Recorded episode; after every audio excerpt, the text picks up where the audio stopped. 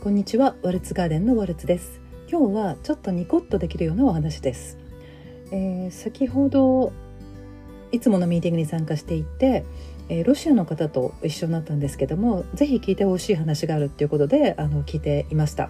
でそれは犬の話題であの彼の友人が秋田犬を飼ったそうなんですね。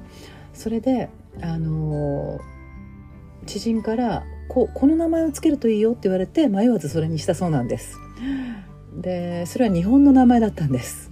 でもちろん日本の名前なのであのどういう意味なのかとかどういうなんかとかその辺は全く分からずに、まあ、おすすめされたのでつけたそうです。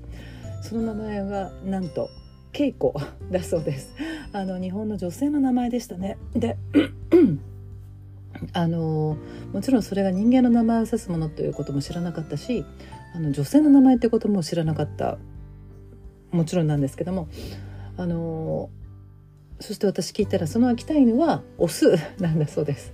なのでこれってまあ面白いんですけどもあのありがちかなと思って、えーまあ、ペットを、まあ、自分の国の言葉じゃない言葉で名前を付けると場合ってあの意外とあるかもしれないなと思いました。なんかそういえば思い返してみてなんかジョン犬のジョンとかって結構うん、聞いたことがあるような気がしました。まあ明らかにそれは男の人の名前ですけどうんオス犬につけてたんですかね。メス犬にもつけてたんですかね。ちょっとわからないけど、うん、その名前自体がオスを指すのかメスを指すのか女の人の名前なのか男の人の名前なのか、うん、外国語だと全くわからないですからね。